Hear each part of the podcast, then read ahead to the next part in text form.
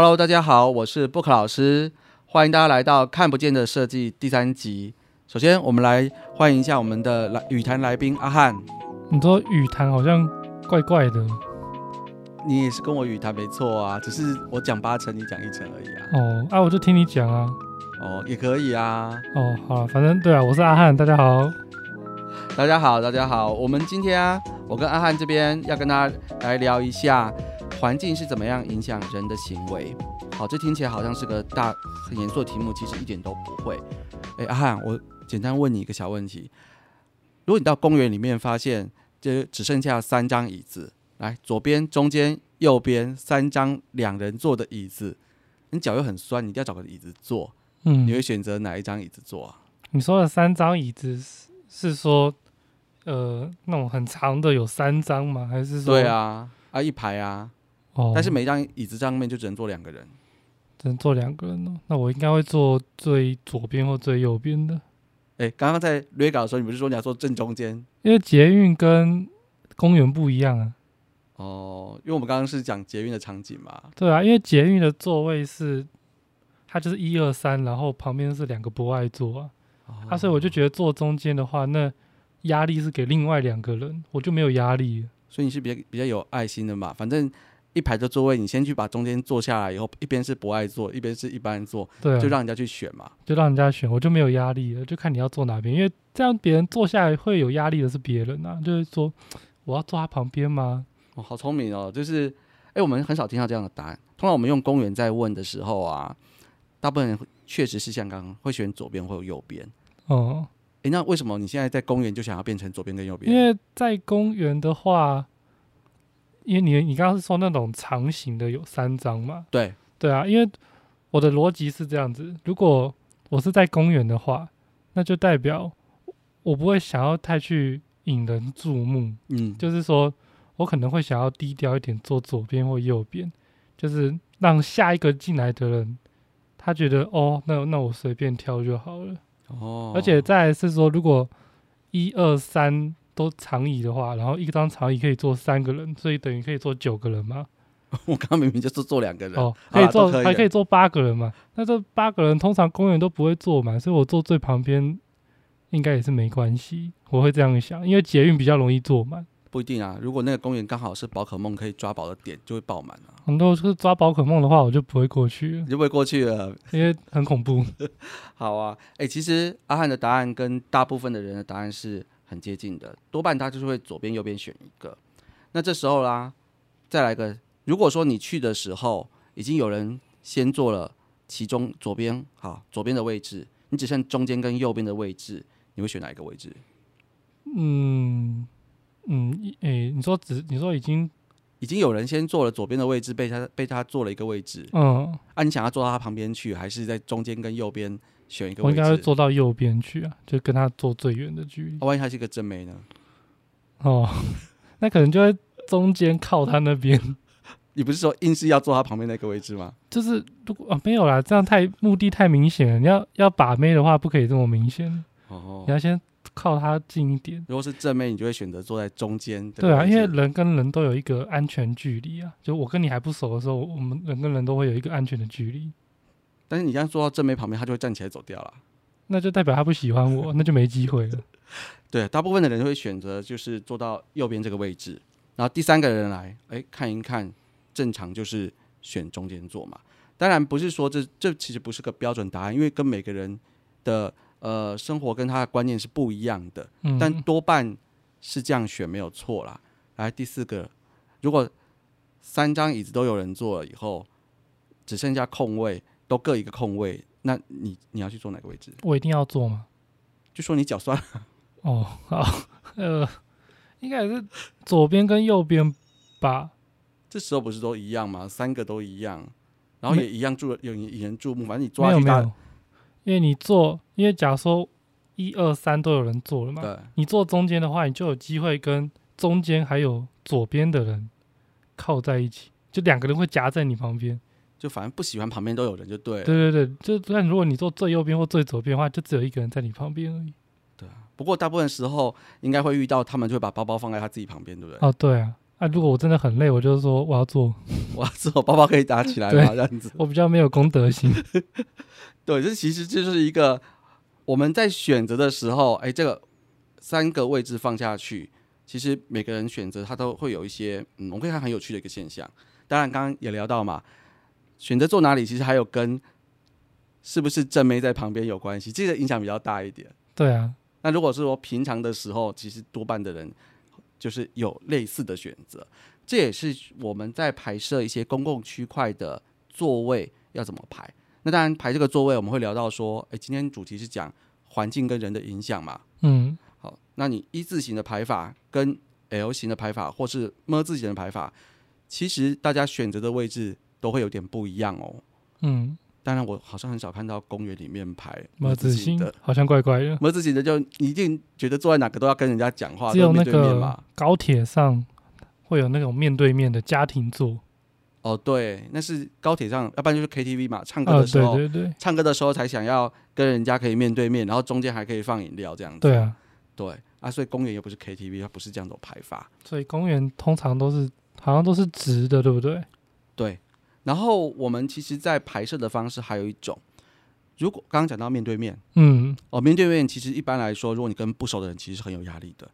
所以有时候你到一种大的广场去，它的公共座位会刻意排成背对背，或者是你有没有看到中间有一棵树或者一个水池，然后绕一圈，大家就背对着坐。哦，这种很常见哦。因为这样做的话，你可以做比较多的人，你也不会觉得你有需要跟旁边的人去做交流嘛。对啊，它就是一种让你感觉不太会去跟旁边交流的座位排法。那么字形这种唱 KTV 的时候，就是一个希望跟旁边人交流的排法。以前那个台北车站，嗯，台北车站那个大厅以前是黑白格子，他他现在不是也是吗？诶，还是哦。还是还是吧，我不知道。我每次去进去就这样的哔哔这样刷一个卡就坐就坐车就走掉了。我很很久没有在那边了。因为以前他有一个很有趣的观察是，当你打了这个黑色跟白色白色格子以后，早期有一些人会在那边等车的时候都坐在地上。哦，好像会有什么呃外籍的人都坐在黑格，然后什么的东西。也不一定都外籍啦，但是就是有一段时间，他其实有很多人坐在那个格子里面，对啊，对啊。然后大家都会选择什么颜色？哦，这我倒没想过，但我猜黑色。没有错，哦，大家会觉得黑色好像就是一格一格，你好像坐进去；那白色的话，好像是旁边的空白的地方，但是其实嗯它面积是一样大的，那并没有没有没有什么分大小，可是就很奇怪。但是如果一大早有人先去占位置，先做了白色的格子，那你猜猜看，后面那一天后面哪一种格子的人做比较多？哎、难道是白色吗？啊、你说因为是跟着别人一起做决定吗？还是对，如果你今天过去白色格子都有人有两三个人已经坐在里面了，啊，你又不想坐他旁边，那你当然就是再选一个跳一个格子，哦坐到白色格子去，然后坐一坐，哎，就变白色格子。所以其实它这是一个还蛮有趣的一个环境心理跟行为的影响。嗯哎，我们现在讲的应该算是一个，其实它是属于在环境心理学的范畴啦。但是这种东西哈太学术，我觉得讲了也没人听，我们就聊很简单的例子，让大家对你刚刚举了很多例子，好，那我们还是要继续再讲例子哦。我们要讲例子，大家比较好听。你都可以让观众也跟着一起想想看嘛。没办法，因为我们这种没有画面的，我总不能弄了这个东西以后就说，哎、阿汉，明天就帮我拍台北火车站。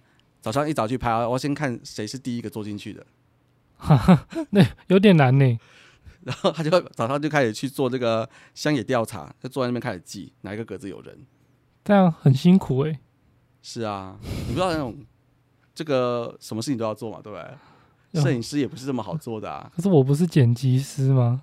你不是摄影师兼剪辑师，那那在兼陪陪聊天，对啊，我现在很忙哎、身兼多职。是是多功能的阿汉。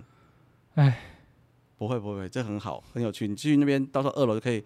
哎、其实现在那个讲到这个空间这件事情啊，大家应该这几年它里面已经不太不太让人家坐在地上了，因为它后后来有规定，嗯而且火车站现在二楼已经把它整成美食街了，嗯，有美食街，整个都活络起来了那。边很很多东西可以吃。对，然后你记不记得以前二楼其实是接近那个店都开不起来，都有点荒废。对啊，然后哎，你不是很年轻吗？你还有这个印象？哦，因为我小时候他虽然住基隆，但我就常常上台北，所以很常到火车站这边哈。对啊，因为都对啊，因为我家的人都只让我坐到火车站，然后再来接我。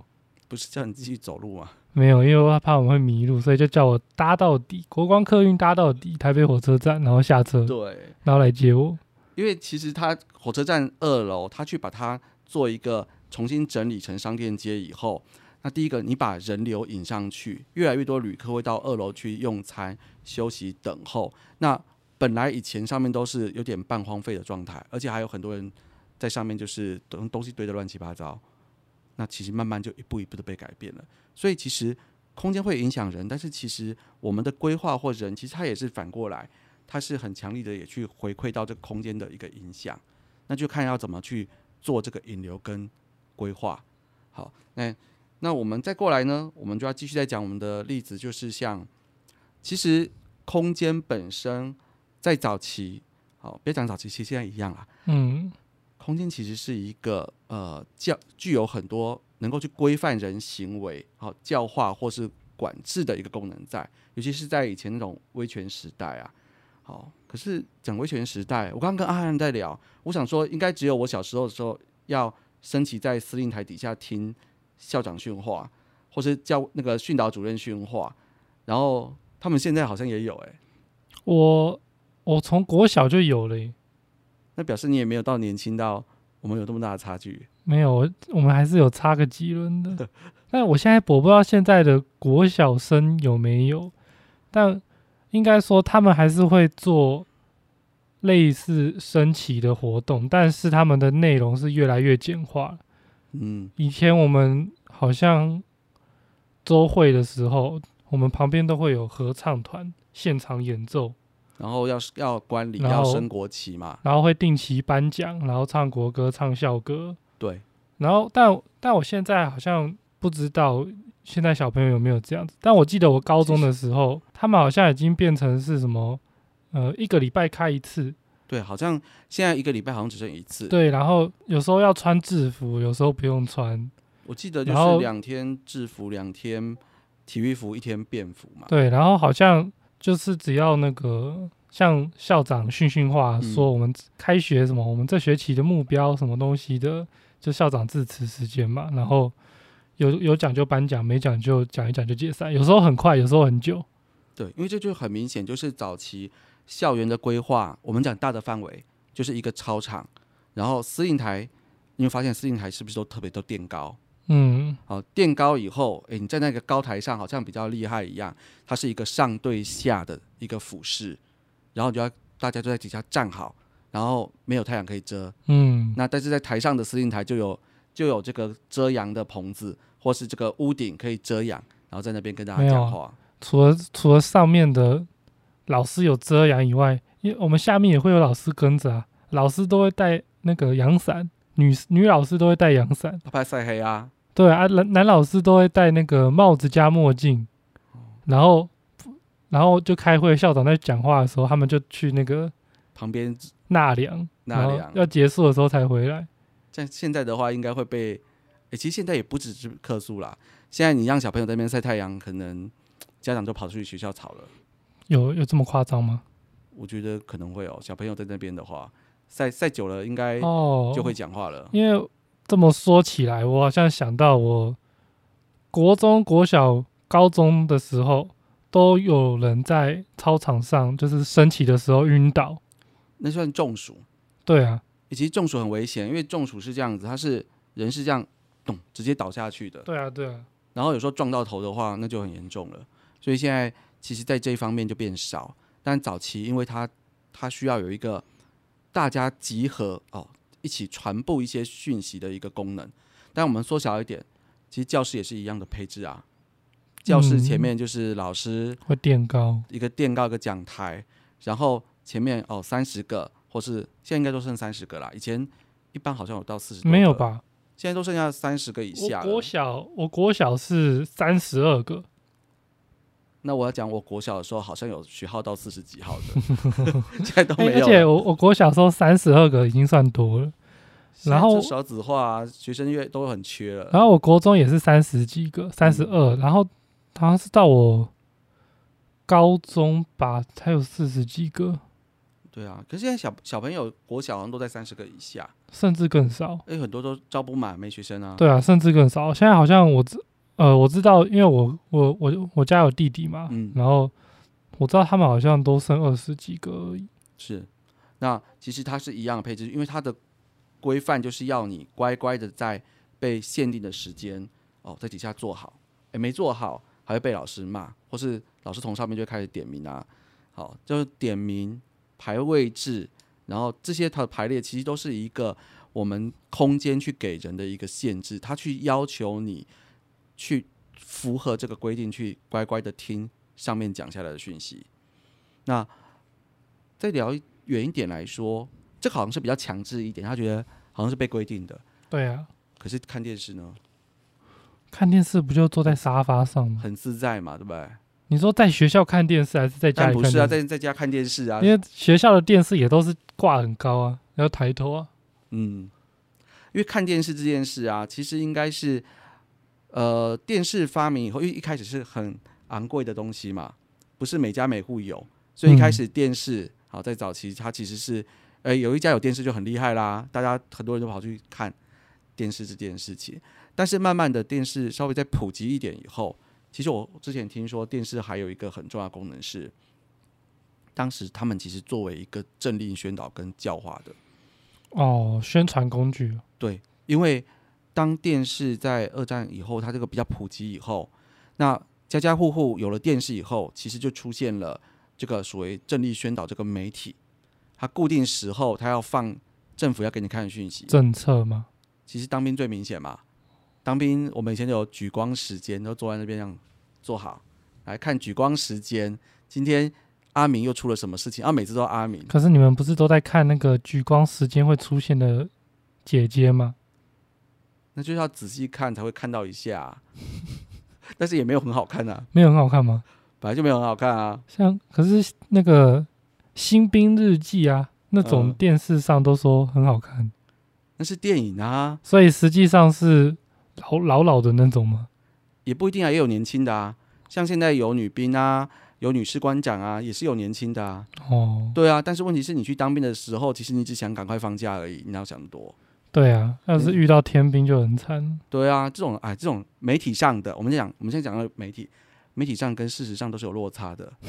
不然你看，像这几年那个媒体那个连续剧、偶像剧啊，嗯，哎，我们设计师还蛮常当主角的，哎，哦，那个啊艺术家画画的，不然主角都最喜欢选那个艺术家，要不然选室内设计师，然后每个出来哦，建筑师，然后每个出来都是帅帅的，然后开一个超跑，然后好像每天不用干什么事情一样，都光鲜亮丽的去开个会，还可以拍桌子。嗯，你看现实的世界是什么样子嘛？这根本就不一样。没有，人家是 CEO 啊，我们也 CEO 啊 是这样子。，CEO 不就执行长吗？对啊，像执行长，我不管在家还是在公司，我都执行长啊。哦，你看，在家里面，然后我有三个小孩嘛，然后我们家的组成就是标准的公司治理制度，我就是执行长，嗯全家重要的事情全部都是我干，嗯，我负责做事情，所以我是执行长。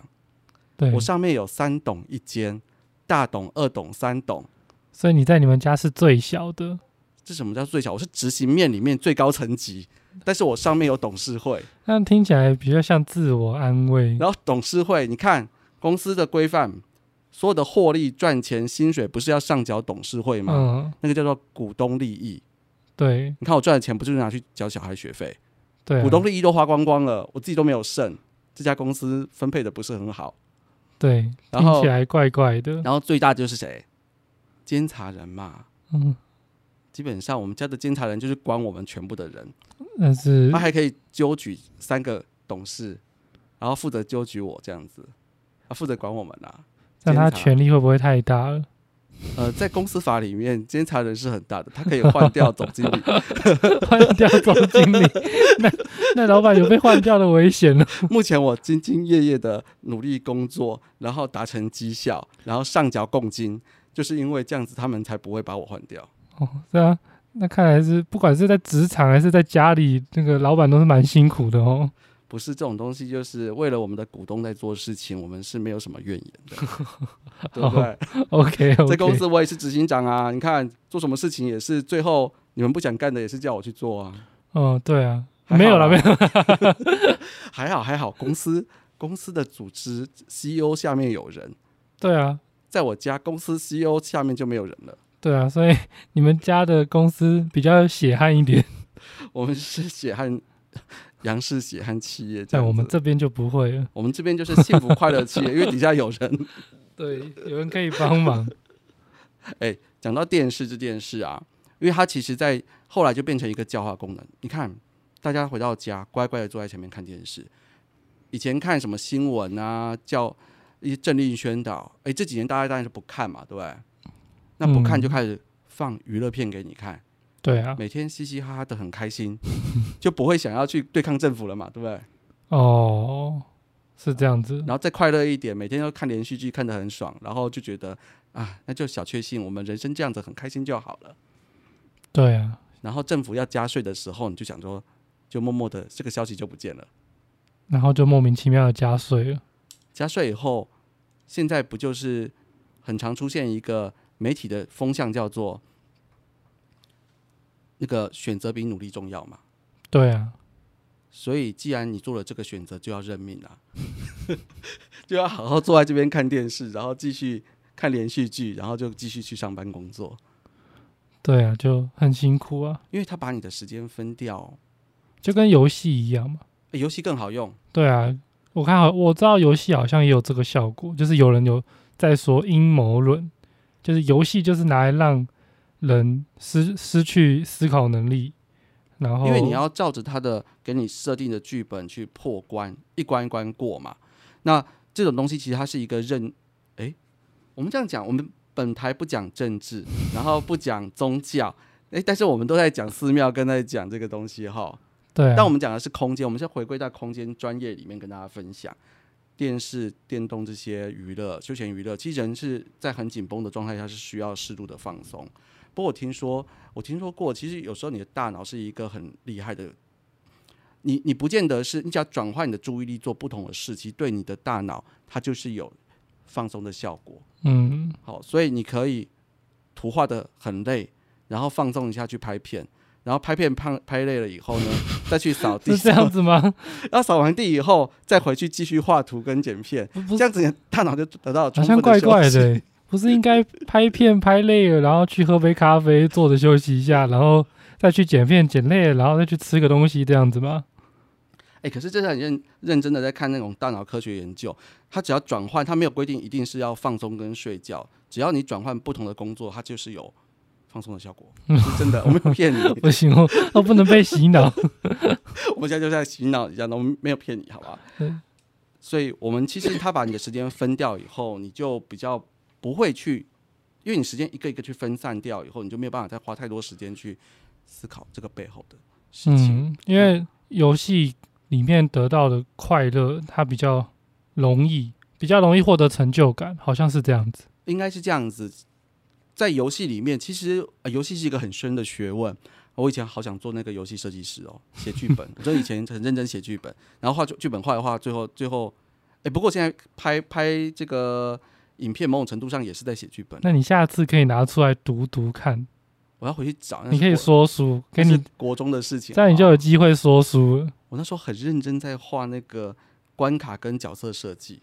那如果听众有兴趣的话，下一次我们就叫布克老师把，啊可以可以，我把我的电动脚本再找出来。对，你要好好的念出来，然后很羞耻。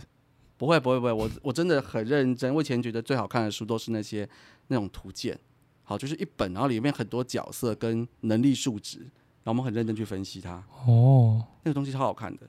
然后我儿子已经是亲生的，因为我儿子现在超喜欢研究宝可梦大图鉴，那他跟我一模一样哎、那他可以跟我交流一下。然后还会还会那个贴标签，然后标重点，哪个比较强，哪个比较弱，啊，结果学校念念书都没那么认真。如果学校念书有一半认真，我儿子应该是全校第一名了。因为玩游戏很厉害，比较容易被同学吹捧；是读书比较厉害，只会被说他这个书呆子。啊，你就只会念个书嘛，其他游戏又打不过，这样之类的。对，不过我觉得这个情况到国中就会反过来，因为国中开始就会很多人跟不上功课，嗯，然后会说：“哎、那可不可以借我抄一下？那可不可以借我抄一下这个很？”重要，而且很多女生会仰慕那种功课很好的男生，就是那种可以借笔记给人家看的，对对都会受到班上不然就大家的推崇，这样子不。然就是说什么：“哎、你不会，我教你。”然后呃，不就这样就好了吗？这个带这个，那个带这个，然后就结束了。这这个就是在班上就会受到很大的欢迎。所以你现在就要跟你儿子说，你现在玩这些宝可梦，国小女生会喜欢，但国中就不会了。所以你要读好书。不会不会，我觉得现在他们的时代，你到国中到高中电动打得好，应该他们还是会觉得你蛮厉害的。还是现在要做 YouTuber？YouTube 哦，我自己做以后发现它其实还蛮难的，对啊，很难呢、跟想象都不一样。就像没做的事情都会觉得特别简单。那我们再拉回到这种电视的，对啊，因为我们 要讲环境跟行为的 OK，我们电动，我们一直歪掉。我们电动下一集再讲，电动下一集再讲。对，那所以电视，那其实现在你就算怀到手机、平板也都是一样嘛。可是我觉得这个电视这边，我们做个小结论，就是我还是觉得它是这种媒体跟娱乐还是一个很棒的生意，因为就像迪士尼一样，你是卖快乐跟欢乐给人家嘛。嗯，然后那游戏为什么那么好玩？因为它的回馈是及时的嘛。对你，你玩了一个什么东西，它的动作立刻就回馈给你，然后马上就知道你会被升级跟加分。那这个 feedback 是非常快的，那所以你就会觉得哦，我有动力要去累积积点，然后升级，那就一直玩下去，就像上瘾一样，你就没办法停下来。可是问题是你玩的很开心啊，对啊，开心就好。对啊，我觉得开心就好啊。我觉得然后什么事情是比，反正你投入进去的人玩，你也愿意花你的时间去玩啊，你又玩的那么高兴，这有什么不好？对啊，我好像我们设计也是这样。诶，其实设计某种程度上也是，因为就是把你家的东西越买越好，把所有的钱都换成你喜欢的样子。设计是很好玩，但没有钱做出来就不好玩了。是我们是有点附带条件，可是电动也是要氪金啊。啊，有无氪玩家啊？什么是无氪玩家？哦，无氪玩家就是不花钱的玩家啊。那个有办法练到最厉害吗？用有些要用干的，就是要一直刷一直刷。假如说那个花钱的，他可能一天就可一天就可以弄好所有的东西。那没有氪金的玩家就要花一个礼拜，一个月、一个礼拜都有可能。那就是用你的劳力去换回成果嘛。对啊，我们我们室内设计也可以啊。如果你不想要叫工人做的话，那那就自己刷啊。自己刷也要时间啊，又不会更快。不会啊，而且通常刷刷刷坏了以后，还是要花钱叫人家来补救一次。就像我，我一开始早期前面两年，我们自己刚开始做的时候，就会想说，哎、哎、我我们刚公司联泥做那个慢刀，什么东西都有，因为那时候觉得马赛克砖啊、贴砖什么差一点点，自己补补就好了。嗯，然后油漆差一点点补漆，自己补一补就好了。那如果要这样说的话，叫工人来做才算氪金，是没错，自己来才叫无氪叫玩家。工人那个师傅来就是氪金，对。然后看你氪金的程度，就会来不同等级的师傅。对，可以有高级的，有。普通的，有一般的，然后自己刻。但是你，但我状况不同啊，嗯。我嗯，们状况就是自己去补一补，然后补一补以后就觉得，嗯，补的有点丑，就呼叫那个张先生，油漆我补的有点不太好看，你来救一下。然后结果最后还是付了一次钱，他就帮我补救。对啊，所以这个就叫做累，积到刷漆的经验值，这这个就叫做他没有分配好那个 该做的事情，所以导致他多刻了一些钱。所以到后面我就觉得，干脆跳过这个自己尝试错误的程序，反正我已经尝试过了，那现在就是直接就氪金来做就好了。对啊，因为这样才会快啊，东西交给专业。嗯，好，然后我们接下来就讲到，又再讲回到我们空间是如何影响人。除了刚刚讲教室之外，还有一个地方其实对人的管制也是很严格的。你猜猜看，有什么是对人的各种行为管制非常严格的地方？刚刚讲过司令台，对啊，还有教室啊，教室，啊，我想一下，公司吗？公司也算了，但是我们公司可以随意随随便的出去啊，对不对？那那是还可以去买吃东西啊，那是哪里？监狱啊，哦，对啦，监狱算啦，因为有他他有强制性的、对啊，你们看过那个电影里面监狱？哎，我们好像大部分哎，不管是那种逃狱的，或者是说要进去救人的，应该都会有很明显一个印象，就是上面是不是有一个高塔？他们会把它独立起来，然后那高塔上面就是会有机枪，哎，对着底下那边扫射，然后旁四周是海，然后四周是海，或是说那种那个围墙上面会有流刺网之类啊，的。对对对，会触会触电，触触电是比较高级的，对啊，阿外电影都这样演啊，比较简单的是那种只有只有网铁丝网，铁丝网，哎，铁丝网我以前哎我当兵的时候是那种，哎我们当兵的时候那个名称很好听，我在金门我们是战斗工兵，领导室哎、哦，头衔多好听啊，那都在干嘛？除草。刷油漆，从你们那个年代就在除草了吗？除草刷油漆。哎、可是我真的是有在练那个，我们有在练那个绑这个流刺网，那很危险，因为不小心一刮到手，就是就直接就刮一个大那你们会戴手套吗？有啊，有那种鹿皮的那种手很厚的手套，还是会穿过去就对了？不太会。其实那个还算安全，哦可是就是你手很难动啊，就绑得很慢啊。那我要跟刚跟你讲那个东西是这样子，嗯，你把那个流刺网出来就已经很费工了，对，然后基本上那个网子不通电。嗯，不是不是，我们要讲监狱啊，好啦，我们讲到这个东西，监狱啊，我们常常看到电影上面啊，这个监狱哈，其实很多时候就是中间一个高塔，然后你看它旁边的房子，它会像是放射状的方式这样子排去排列出去，然后最后一个外圈。为什么这样做？因为这是在建筑形式里面，它可以做到很强的一个监视跟管控效果。因为中间的高塔最高，然后你房子全部是放射状的时候，只要你从房子出来，高塔上的人就全部都可以一清二楚的监视到所有人的动作。那这个房子为什么跟围墙要拉开个距离？因为你跑要一点时间，你就嗯这，样跑到围墙，就挺明显的，那一大片空地，然后就看到一个人这样咚咚咚咚咚跑过去的时候，警报器就响起来，警报器就响起来了，然后那个电就把它打开了，嗯，然后机枪就开了，然后广播器就开始有这么？快吗？这么 这么快就机枪了吗？不知道，没有那么快吧？我们速度要加快嘛？这你说加速蹦蹦蹦啊，对啊，那个流程不一样，小心小心被被检举被骂，哎，对啊，我们哎这种不可以乱讲话。YouTube 上面不是只有黄标吗？哦，对啊，哦，对你讲到这个会黄标，不是啊，我是讲监狱的空间设计管管制跟建筑逻辑。听到蹦蹦蹦 好了好了，就乒乒乓乓的之类的，我们打乒乓球这样的声音。哦，好好，没没关系，反正 不管不管有没有机枪，那我们 要讲什么？我们要讲说，它就很方便去管制你的进出，然后那这些事情其实就是我们在空间的规划跟限制上，很明显去做到行为的一个管理跟控制。那不止在这个监狱，其实我们东西方各个空间都是一样的。好像教堂，教堂为什么我们看到教堂都是又高又瘦，然后很高，旁边有彩色玻璃光线洒进来？因为它要营造一种崇高的感觉。哦，哦，你看那个耶稣基督或十字架从高高的地方背后有光洒下来，就有一种崇高的神圣感。仰望的感觉，对，然后旁边让大家慢慢照这个走进去，哦，再加上圣歌那个声音的感染力，诶，其实我们空间在做的时候，你要讲的是五感，虽然我们今天只讲其中一部分，嗯但，是其实你是从听觉、触觉，然后视觉、味觉这些东西，其实全部是整合在一起，才会形成一个完整的体验感受。那这是西方营造神圣感的方式。那在东方呢？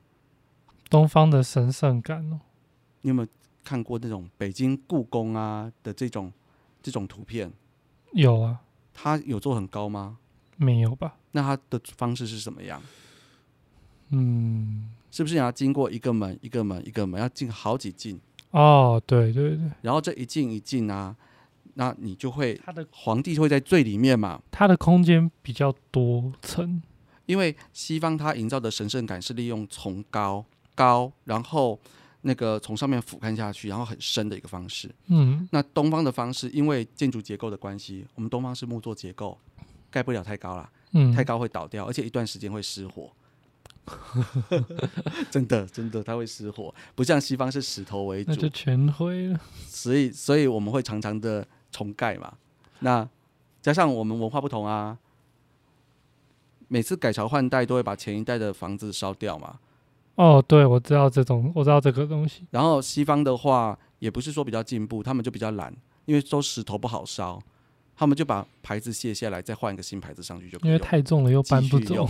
啊，可以继续用。那东方就烧掉再盖一次，那以这样来看的话，西方好像比较省空间，也比较省时间哦。可是它盖的时候花很久啊。哦然，后我们常常盖，我们就可以锻炼我们的木造技术。你像以前打那个世纪帝国，是不是按那个木造比较快，对。然后按教堂比较慢？可是如果用三只小猪来说的话，大野狼一来，马上就木屋就没了，是，石头比较坚固啊。对啊。所以就是因为建筑形式让你的不同，那变成我们东方反正就盖不高嘛，那所以我们现在就是变成你用一进一进的深度，一个关卡一个关卡的方式去接近位高权重的人。那加上以前的皇帝，你进去你好像还要三跪九叩嘛，要一边拜一边进去，那就会营造一种过去看到皇帝很辛苦，然后自己也会开始觉得自己很卑微，因为爬得很累，那这个又要晒算一种，太阳，这算一种 PUA 吗？是啊，所以这就是它不同的一个营造方式。那所以我们就讲到说，其实很多时候你的空间形式是呈现出盖这个房子或规划空间人他想要营造的效果。那讲到监狱，其实呃，诶，我们去年九月初科批有剪彩一个台北市金华街那边有一个叫荣景文化园区，嗯，这个其实诶热度还不错诶，到现在还蛮多人在参观的。对我有去拍过。对，因为我们一直想做一个特辑，但是其实拍完照以后回来就一直搁到现在了，对，老板你太忙了。也没有啦，因为你要练习表演，很累啊。我图还是公司的事情，还是要照样做啊。对，是啊，来我们讲龙井文化园区啊，其实为什么会讲到这个？因为刚好聊到监狱这件事情。呃，荣台北市的荣景文化园区，诶，如果大家还没去过的，其实真的可以很值得去看一看，它有一些不同的活力。然后详细的以后以后我们有时间再来讲，但是我大概跟大家分享一下说它其实最早以前是呃台北监狱，好台北刑务所的位置。那现在台北监狱其实已经移到龟山去了嘛。嗯，但最早以前，台北监狱它现在包含了这个荣景园区跟旁边中华电信啊、邮政总局，这是一整块，还有一块以后会盖那个社宅，这一大片它其实是引用美国宾州监狱的一个个建筑形式来做的，就刚刚讲到的，中间一个高塔，然后旁边有好几个房子是辐射状的来安排，那旁边还有一个农场，可以让大家以前那个受刑人去那边做工啊、做农啊，然后做一些其他的劳作。那这个是台湾第一个以这种先进的形式做监狱的方式。那这个东西后来因为时代变迁，它移到龟山去了。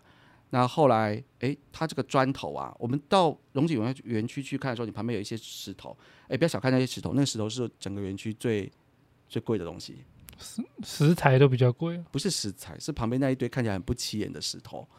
那道石墙是整个园区真正被真正最高阶被保护的东西。为什么？所以不要乱去抠它哦，那是违法的。哦，那个石头啊，是最早以前一百多年前台北城建成的城墙的石头。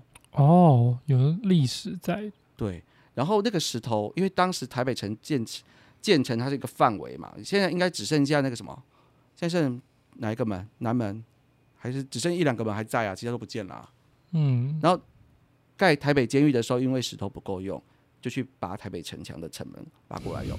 是这样子。对，然后不然你去哪里生那么多石头，而且都还弄好好方方正正的，然后就搬过来用。不知道从花莲带过来，花莲太慢了啦，直接拔城台北城墙的城石头比较快啊。那这样不就弄什么什么挖西墙补什么的？啊，那个时候就是这样子嘛。啊，哦然后拔过来用，然后所以这边的石头留下来的是这个一百年前那个台北城建建成的很有纪念价值的这个石头。那但是因为后来盖监狱又不太够，所以大部分又被拔走，拿去别的地方用了。然后最后拔的差不多快光的时候，留了一小段，很多当时就被文史工作者要求说：“哎，你至少留一小段给后面的人看，啊不然以后这段历史就不见了。”嗯，所以他就被留下来了。所以他现在是一半的，不是他只剩下一小段，一小段而已，因为都被拔光了，都被拔光了，然后就拔到别的地方去使用了。好，所以这个石头是很重要的。但是我们现在回到里面这个规划来讲，我们讲荣景文化园区，它其实是七栋一整排的这个日式的木造宿舍。其实，在台湾这边木造的宿舍，它都有很严格的规划形式，要甲乙丙丁，它是丁种的，算比较低阶，就是以前这样。呃，狱卒比较小官，小官在做的宿舍啦，它不是不是那种行政院长那种大官在用的，嗯，所以它比较小间一点，也比较简单。但是你在台北市应该是找不到七栋一排的，好，是找不到，所以它其实是一个还蛮稀有的一个条件。那这样一排做起来都是有点日本文化，所以那时候呃，客户本来找到我们说要去做整个园区规划的时候，呃，因为当然其实在这边我要特别感谢，就是说。我们那时候看到这里面牵涉到历史文化再利用保存的事情，其实本身我们公司并没有办法完全去处理这件事，所以我找了呃我以前的学姐，就是黄云书建筑师去做整个总的计划计划的主持人。那我们就挂在下面，就是做整个室内设计的空公共公共空间室内设计的这个总的整理整合这样。对，我们是做整个空空间的整合。那当然里面有很多很多不同的店业主又去找了不同的设计公司来。嗯简单说，我们就是业主方帮忙整理图面，然后我们 我们规划公共区，然后还负责所整理所有人图面的这个角色，所以图都是我们这边在整理。但是有关于历史文化再利用等等的，其实是黄建筑师他费了非常大的心力去做最后的总整合。哎，我要讲讲这个园区里面其实有两三个点是要跟大家分享的。第一个就是刚刚讲到我们空间的形塑，其实在这里面进场以后的。呃，就是改造前，这时候呃，学姐这个黄黄黄建这边其实很坚持一件事情，就是所有的店面之间要要拉两条无障无障碍的步道起来，因为原本它的形式是七间房子，因为以前是宿舍嘛，大家都有围墙，好，所以你需要走出去马路再进来，走出去马路再进进来。那这样子，如果你之后要做成整个商业的一个文化文化街区的时候，那不就很不方便？对啊，那每次这家店看完了，我还要走到马路上再走回来一次，所以第一个动作就是怎么样把这七间房子的围墙之间打开来，然后全部连起来。而且现场其实很不好做，是因为它有高低差都不一样，所以我们做了很多高高低低的无障碍的台面去把它全部连起来。这时候也也蛮辛苦我们的景观呐，好，因为景观其实里面还有大树要保护，所以都要绕来绕去把路线去拉起来。全部拉出一个无障碍步道以后，第一个我们让整个的人的安全好有一个连贯，在商业的跟空间的使用上也可以串联起来。其实这在这园区规划上是很重要的一件事情。那第二件事情会跟大家分享，是我印象很深刻，里面呃台虎在里面做了一个新品牌，叫做居角屋。嗯，居角屋是干嘛的？就是。像日本一样，就吃着日式煎饺，然后喝啤酒。哦，我有拍过拍过那一间的照片。对啊，这边没有夜配哦，那个，所以我们就是聊天而已。我也很想有夜配啦，但是应该没有人要给我。你要叫厂商自录。好啦，我就是觉得印象很深刻，所以跟大家聊。我们呃，他这个设计团队有一个不错的想法，就是他在外带的台面上哦，他有他有一次他把主入口移到后侧比较不。隐秘的地方进来，哦，居酒屋嘛，他希望他从比较隐秘的地方进来。那正面他就做了一个平台做外带区，这个平台的高度刚刚好是我们呃坐轮椅的朋友可以对应到的高度。我我觉得它是一个很友善的主意，因为后来完工了，我们其实去看到那边，哎，真的在平常是有好几次有看到这种坐轮椅的朋友到那边去点一杯。啤酒或点东西，因为刚好这个高度，他可以点东西，真的有。然后就可以看到他们坐着轮椅在那边，就是可以聊天啊。我觉得那边设计的很好，因为这个是你在其他的文创园区看不到的景象。我这样讲，为什么我们觉得这个案子虽然是历经了千辛万苦，可是它的成果，我觉得有一部分，当然你看网络上去查一查，就知道这个案子其实好坏参半啦，很多人有意见啊。讲真的，我觉得业主端、设计端各方面，其实尤其是业主端都承受了很大的压力。但是这个 anyway 不管怎么说，我觉得它出现了一些还不错，就我们设计人来说还不错的景象，就是你可以看到坐轮椅的朋友也可以去那边点啤酒来喝。嗯，哎呀，我们每次跟大家分享这边就会想说，因为他那个轮椅的大部分都电动的，这样算不算酒驾？我有轮子啊，电动车哎、那你要去问看一下那个交通法则啊。所以我们要呼吁一下，那个就算电动轮椅，应该也不能喝酒嘛，对不对？哦，我有朋友之前走在人行道上，他好像违规什么东西的，然后他就被罚开罚单，嗯，他走路被开罚单，为什么为什么走路被开罚单 我忘我？忘记了，他好像就是违反什么规则，然后走路就被开罚单。我想说，这你到底在干嘛？对啊，那那我觉得就讲到这个，就是我们现在看台北市几个文创园区，不管是松烟好、或者是华山，其实，在荣景这边，它真的是因为当初它的整个设定的问题，有希望容纳老人、小孩都能够一起使用，而且是全全区就是尽可能啦，我们不敢讲百分之一百，但是尽可能都做到无障碍跟友善的接触，所以现在这边你会看到。不但会有这种网红过去拍照，因为那边拍照很漂亮，好，还有租借和服给你拍照。那你也会看到，平常日也会有在地的居民，很多长辈老人家会带着小朋友对，在那边玩，这是真的可以看得到的景象。这对于我们在做规划设计人来说，是一个至少我觉得它是一个很好的正面的一个成果。嗯，那边很多人去拍照，对，然后很日式，他们有卖很多很日式的东西，然后和服体验，然后书法，他们会在那边有人会写，然后定期会开一些周末，有时候会有一些小园游会啊，对，然后他们各方面周围也有那种比较现代化的饮料、冰淇淋什么的，所以我觉得他们那边做的确实不错，对，所以可以去逛逛的地方了可。以参与这个案子，我们也觉得蛮开心的。至少我们常常讲，至少公共区还有所有图面整理，都是我们处理的嘛。但是问题是一间一间店里面，好像是别别家设计公司画的，我没关系，全部图都是我们整理的。对，对啊，好，就是我觉得这个是一个很特别的体验，而且是客户给我们很大的包容，所以整个园区把它顺利完成哦，很快哦，真的是一个在黄健的带领下，其实是一个非常快的速度完成的。嗯，对我们那时候公司同事也被逼到快要想想离职了，这不能说吧？啊，这是秘辛，这是秘辛好，但是他哦撑下来了，撑下来就会升级了。对啊，对，来，所以我们聊完这个部分，其实我们最后呢还有一点小东西跟大家聊，像颜色来说，我们就举例白色。其实白色在西方，它就是婚礼里面一个象征纯洁跟一个神圣的颜色。可是我们大家知道，日本，日本它的呃白色其实是用在往生的人这个丧礼上面的，对，然后他也是认为是一个神圣的一个。他们是包白包吗？呃，他是包白包吗？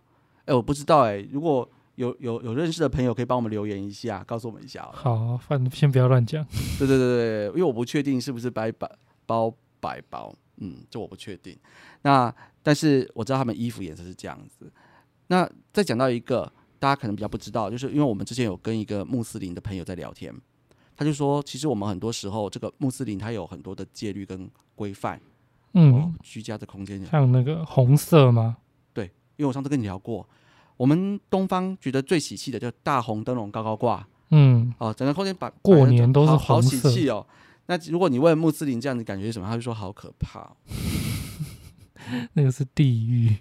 因为《可兰经》里面形容就是触怒了这个神罚，比较很重罪的人，他们对这样的人的刑罚就是把你关在一个充满了红色火焰的房间，好去等于是有点像不得超生这样子一样。嗯，哦，等于在炼狱里面，那这个炼狱的形形象，在这个经文里面的描述就是整间就是通红的房间，然后走进去就是封闭，全部都红的，然后有火焰在晃动。那所以他们可能靠近我们的寺庙，或是会觉得有一点点不是那么喜欢。所以他们不会靠近，没事不会靠近。其实我觉得现在应该也倒没有那么严重了啦。如果是因为在台湾应该是还好，那如果真的是在国外，可能就很有也很有那个。对，因为就不要说不知道的，因为其实每个每个地区的大家文化是差异是各有各特色。我们不要说不了解对方的文化，结果做了一些很失礼或是很不对的一个动作，其实是很不恰当的。不然我们可能想说，哎，我们东方这挂红灯笼，然后全部刷红的，就是最喜气的。然后坐过去可能被人家赶出来，说不定还 好像很严重哈。这对他们来说就是不好的一个行为。那我觉得空间跟人跟器物这三件事情，是我一直认为它是一个互相联动的三角形。很多事情不是不能只单纯看其中一个变数的变动去做调整，它是要用整个面向完整的俯瞰这样子整个来看，才会是一个完整的规划体验。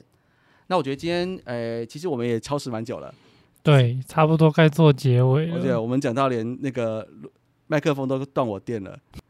谢谢大家收听我们今天看不见的设计第三集，我是布克老师，还有阿汉。那大家拜拜。